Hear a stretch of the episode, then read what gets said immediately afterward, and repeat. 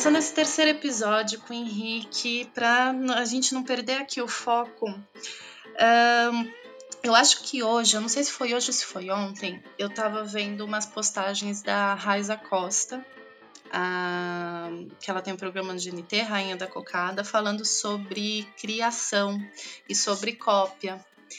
E referente a isso que você falou no, no finalzinho do, do, do, nosso podcast 2, é, eu gostei muito de uma coisa que ela falou que foi assim, que as pessoas têm utilizado ela muito como referência, tem aí até surgido um pouco de cópia, mas que ela não se importa, que ela acha até bonitinho, que, enfim, ela falou, cara, eu sou muito feliz, eu acho que as pessoas felizes são menos ressentidas, e se eu sou uma referência, putz, demais, obrigado.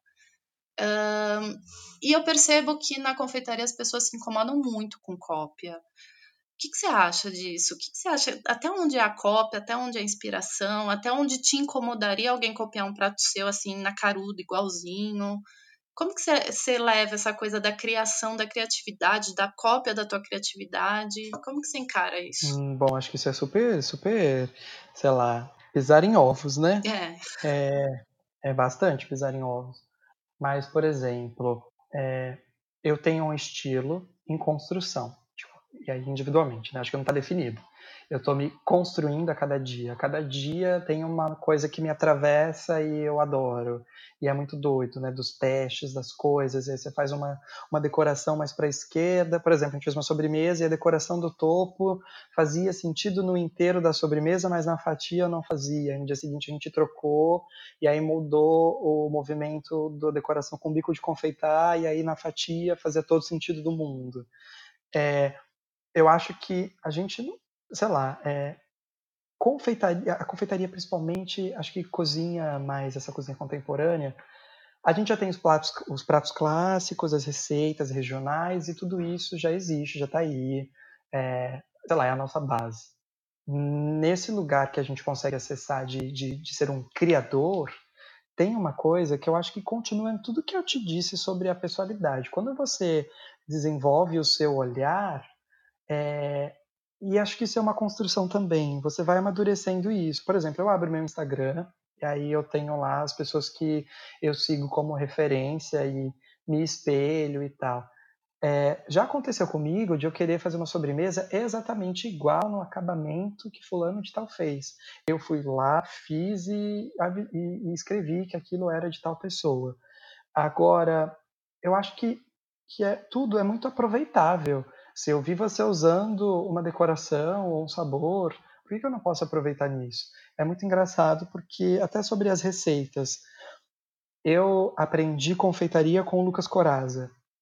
E a maior parte das bases que eu ainda uso são bases de confeitaria que eu aprendi com ele, que eram receitas que a gente usava na confeitaria dele, e que hoje, às vezes, eu faço igual ao que a gente fazia na época, ou eu fui fazendo interferências. Quando você cria, você cria, não, quando você fica nesse estado de cópia, acho que você fica medíocre e aí você não se desenvolve. Tipo, acho que é evidente. Ainda mais hoje em dia com a internet. Tipo, num clique você viu que alguém copiou, evidentemente, ou que a referência principal era X pessoa. Só que tem um lugar que eu acho que é quando você usa aquela referência como uma construção, que aí você pega aquela e aquilo te inspira, e aí você vai construindo uma coisa nova. E eu acho que isso é super possível e é assim. Acho que a gente não tem, pelo menos eu não conheço nenhum novo gênio que vai pegar, sei lá, um ingrediente novo e vai fazer tal coisa. A confeitaria é muito artística, né? Acho que na, co na cozinha isso não é, não é tão possível, mas também dá para ser as cores, os formatos, as interpretações são super artísticas. E eu acho que isso só se dá através de um amadurecimento. E quando você está maduro, e aí você faz o que você acredita, eu acho que eu fico sempre batendo uma questão da minha vida agora. Fazer o que eu acredito. Você consegue, quando você é pessoal e local, você se torna universal e você atinge mais pessoas tem coisas que me inspiram. Eu vejo tal decoração ou tal gosto e eu quero criar em cima daquilo. E eu acho que isso é possível. Acho que se você ficar preso à propriedade do acabamento, à propriedade da receita, isso fica muito chato. E é uma delícia quando alguém se inspira no seu trabalho e quer, sei lá, levar isso para além, sabe? Eu, pelo menos, me sinto super lisonjeado quando alguém se inspirou numa coisa que eu preparei. O pudim é uma coisa que as pessoas super se inspiram e super preparam e tiram foto quando preparam e me mandam. É super, super gratificante. Então, eu não sou uma pessoa que tem apegos a receitas. Por exemplo, se alguém me manda uma mensagem, alguém me liga, e agora vai chover pedido de receitas, né? Mas, mas eu super passo, sim, e ensino. E aí eu acho que tem uma coisa que as pessoas precisam é, prestar muita atenção. Eu acho que essa, esse é o, é o, o, é o tesouro, mas também é o veneno. Quando você é autoral, você. Ah, como eu posso dizer isso? Quando você é autoral, você tem um, você vai criar uma receita, você tem um ingrediente ali que as pessoas não têm. É. Ou a maior parte das pessoas não tem, que é a sua capacidade. Então, sei lá, eu tenho uma receita super técnica, as pessoas me pedem a receita. Eu sempre digo: olha, esse aqui tem um ingrediente que se chama talento, que talvez você não tenha, você não vai conseguir ser, não vai ser eu. Eu acho que a pessoalidade traz isso. E aí, ao mesmo tempo que isso é a preciosidade né, de você ser pessoal, esse também é a armadilha, porque aí você vai tentar reproduzir aquilo, fica cagado, fica feio, fica mal feito, todo mundo sabe, fica evidente. Então, eu acho que isso sobre você é, é, de, de, ter essa preciosidade aí das porque no fundo no fundo é a sua mão é o seu olhar é o seu jeito de fazer é o seu gosto e quando você copia sim fica, fica evidente para você que fez. Tem coisas práticas, tipo, sei lá, fazer um brownie. Gente, aí todo mundo vai fazer igual e tudo bem que façam. Aí caem outras coisas, sei lá. O Oro era um restaurante super específico, as sobremesas eram específicas, as montagens, as construções, as ideias eram específicas. A pessoa não ia copiar aquilo, aquilo era evidente que era dali, sabe? Você pega um doce do Diego Lozano, você pega um quadro do sei lá, eu já dei o exemplo do Salvador Dali. Aquilo é daquela pessoa, é evidente, sabe? Eu acho que tem isso. E a sua energia, né? Energia com a comida. Sim. É a manifestação dela, né? Como ela, ela se manifesta artisticamente. Então é, é um pouco estranho, né? Você se manifestar da mesma maneira que a outra. Eu acho que a inspiração ela vale, porque você se identifica, né? Com, enfim, uma.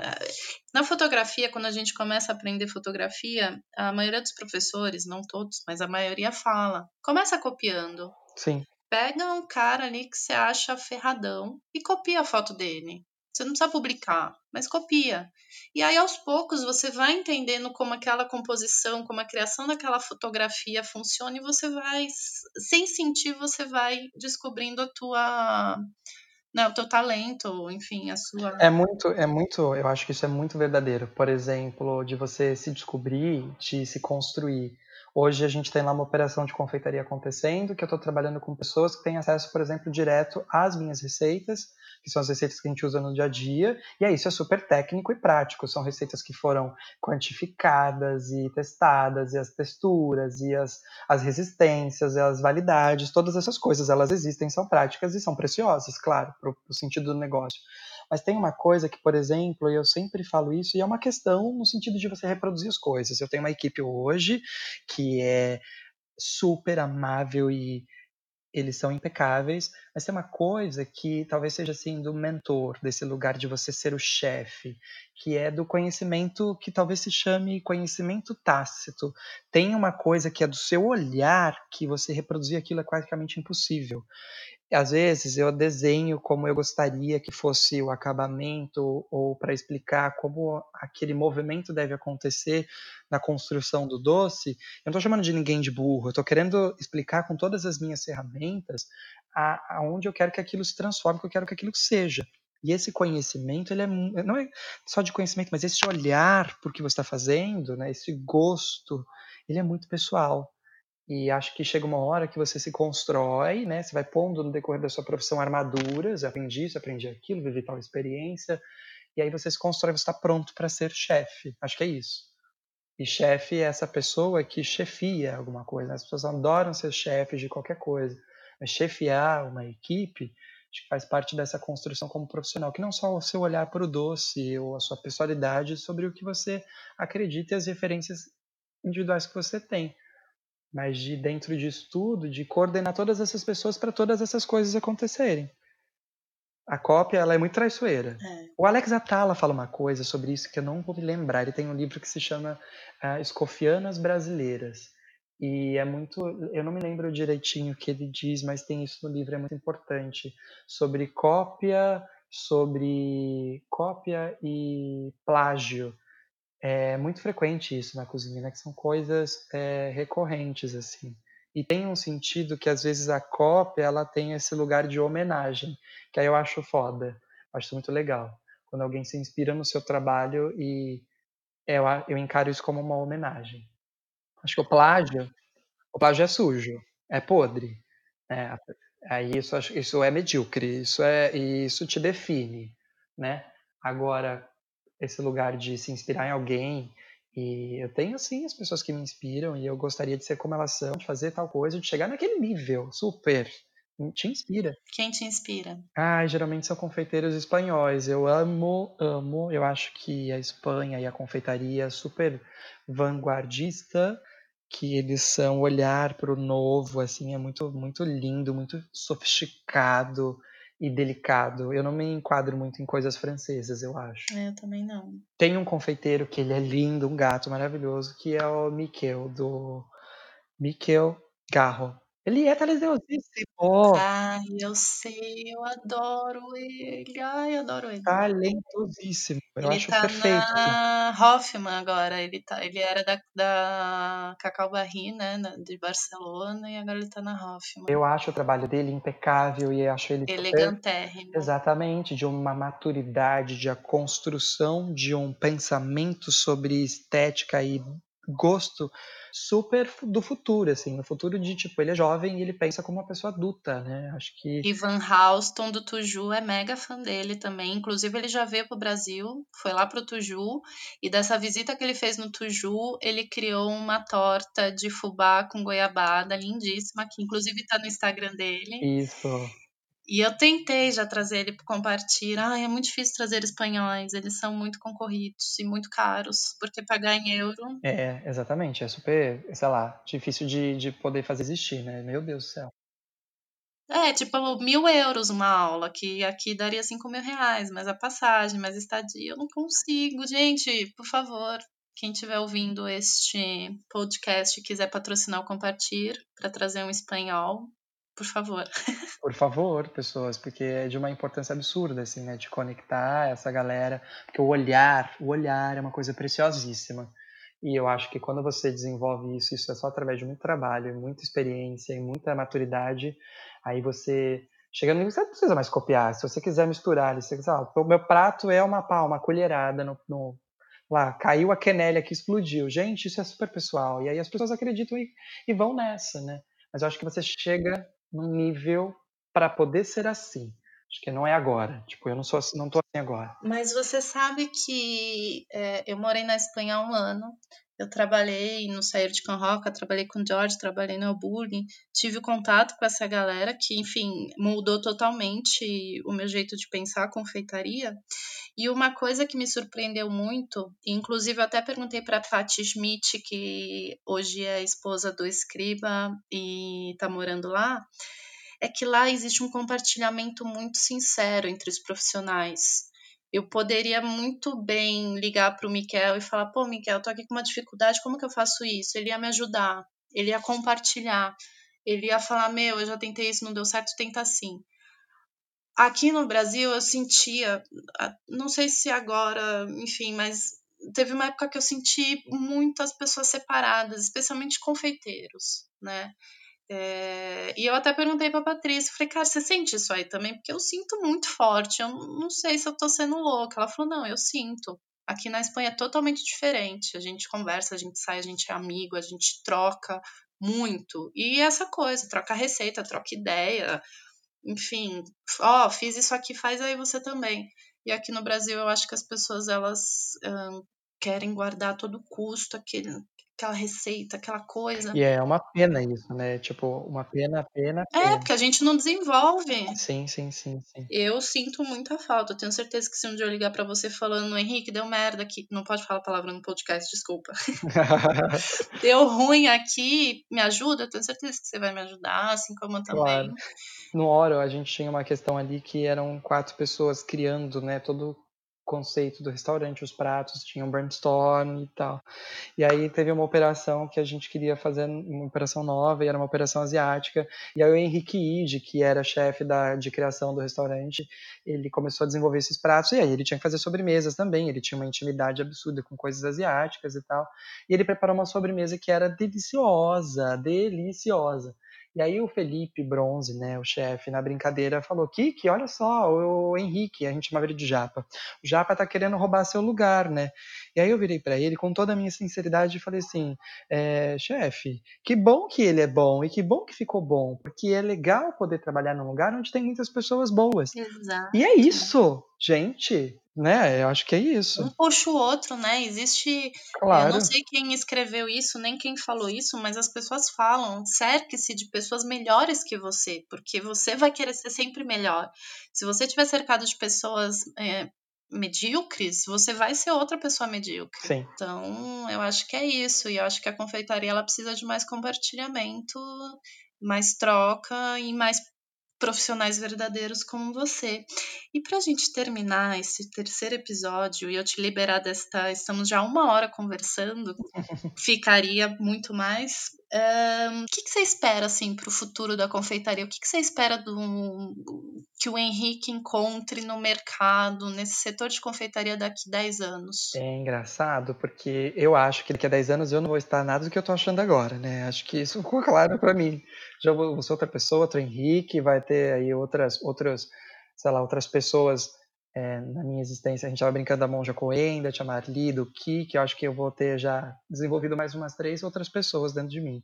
Mas sobre confeitaria especificamente, a, sei lá, eu trabalho em restaurantes há 11 anos e sempre eu nunca tive o foco de ser confeiteiro, descobri isso meio que na lida e tal, tive mais intimidade com as coisas de confeitaria e de quando eu comecei a me formar, tinha muito e era muito evidente que as pessoas não se interessavam por, por, pela confeitaria e pela por se profissionalizar e se especializar como confeiteiro, né? E aí eu percebi que de pelo menos uns dois ou três anos para cá isso mudou.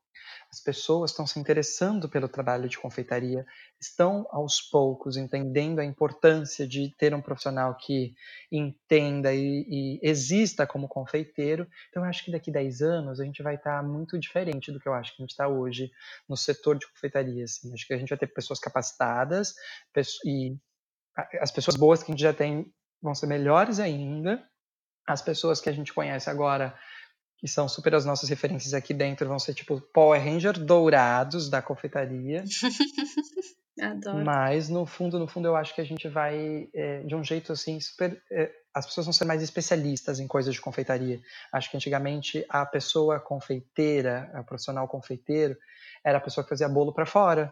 Isso mudou. Hoje em dia as pessoas trabalham com confeitaria. E aí saiu dessa coisa confeitaria da festa de aniversário e passou a chegar no restaurante.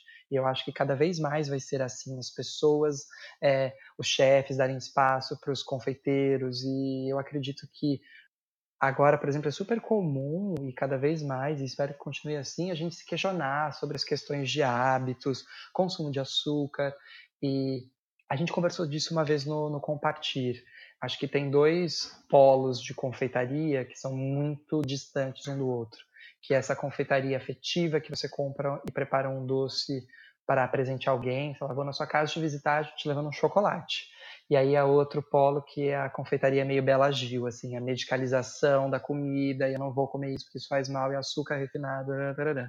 Acho que as pessoas vão encontrar, e pelo menos individualmente eu tento ir por esse caminho, que é o meio, que é buscar tipo, abominar todas essas coisas que realmente são escrotas, fazem mal da confeitaria, mas não perder essa afetividade. Porque se fosse assim, ninguém, não existia confeiteiro, né? Confeitaria não é isso. Tipo, a gente existe para ser um prazer, assim, sei lá, o açúcar não vai deixar de existir, acho que a gente não vai parar de comer doce. E tomara que não pare, porque senão acabou a produção de confeitaria. Mas eu acho que esse futuro confeiteiro aí, ele vai ser E eu espero que seja assim. Pessoas capacitadas, que tenham espaço, que sejam reconhecidas e que trabalhem essa coisa da confeitaria com a afetividade. Acho que é isso. No fundo, no fundo, presentear com um doce, fazer um docinho para ficar mais feliz. Estou na TPM, vou comer um bolo. Gente, confeitaria é isso. Eu acho que é isso que eu acredito. E das pessoas poderem encontrar no trabalho delas assim a verdade delas, sabe? É, acho que precisa você fazer o que você gosta. E a gente estava falando disso. Não é eu faço trabalho e sou feliz porque eu faço o que eu amo. Nada a ver mas de você ser feliz fazendo uma coisa que você acredita. E aí esse acreditar pode ser só agora, daqui a pouco você pode mudar, mas continua sempre fazendo o que você acredita, para ter propósito. E eu acho que, enfim, concluindo isso é a pessoa feliz com o seu trabalho, feliz com aquilo que produz, feliz com o seu doce, feliz com a sua quantidade de açúcar diária, ela também acaba que ela respeita o trabalho do outro, né? Então, além de compartilhamento, acho que a confeitaria precisa de um pouco mais de respeito de todas as partes, né? De confeiteiro para confeiteiro, de cozinheiro para confeiteiro, do mercado para confeiteiro. E assim, todos felizes, alegres e, enfim, com um autoconhecimento super em dia, a gente vai seguir muito mais forte e muito melhor. Eu não acho que é utopia, eu acho que é super possível, de verdade, super possível, super possível. Não acho que é utopia, acho que é super possível. Ah, estamos Estamos é trabalhando todos para isso, né? Sim, com certeza. E, e, junto é muito melhor do que sozinho. É, com certeza. É isso, Henrique, muito obrigada. Foi incrível. Ah, eu... eu amei. Eu, eu queria agradecer assim demais, demais, demais. Eu acho que é, eu gosto de você pessoalmente, na intimidade, pessoa, e você, Joyce, confeiteira, que pensa confeitaria e que traz essas, essas provocações e perguntas questionamentos e eu compartilho. Então, tipo, eu queria agradecer demais por trazer esse espaço que é super importante, que você foi a única pessoa que pensou e entendeu que isso era possível e necessário. Então, obrigado, muito obrigado mesmo. E de também acreditar em mim, de sempre me dar espaço para poder existir como confeiteiro e eu espero poder fazer muito e muitas outras várias coisas com você. Obrigado, obrigado, obrigado. Tô super contente, de verdade. Vamos, gente. Só, eu sempre que eu tenho uma ideia, eu, eu, eu ligo pro Henrique. Eu falo, Henrique, vamos fazer isso? Ele, vamos. E aí a gente faz. então foi um prazer é, lançar esse podcast com você. Me senti muito feliz, muito confortável, muito gostoso conversar com você, é muito gostoso te ouvir. E, senhoras e senhores, Henrique Rosanelli, um dos maiores talentos da confeitaria no Brasil. E quem sabe ele não volta de novo aqui, porque a gente deixou muita coisa por dizer, né? Acho que tem muito assunto ainda para falar, né? Então, quem sabe, se você quiser que o Henrique volte, entra lá no Instagram dele, henrique.rossanelli, ou no meu, joyce.galvão, fala pra gente, queremos mais Henrique, que a gente volta com ele. Um... eu vou amar, eu falo pra caramba. um beijo para todo mundo, um beijo, Henrique, obrigada. Beijo, beijo, beijo todo mundo. Obrigado, obrigado, obrigado.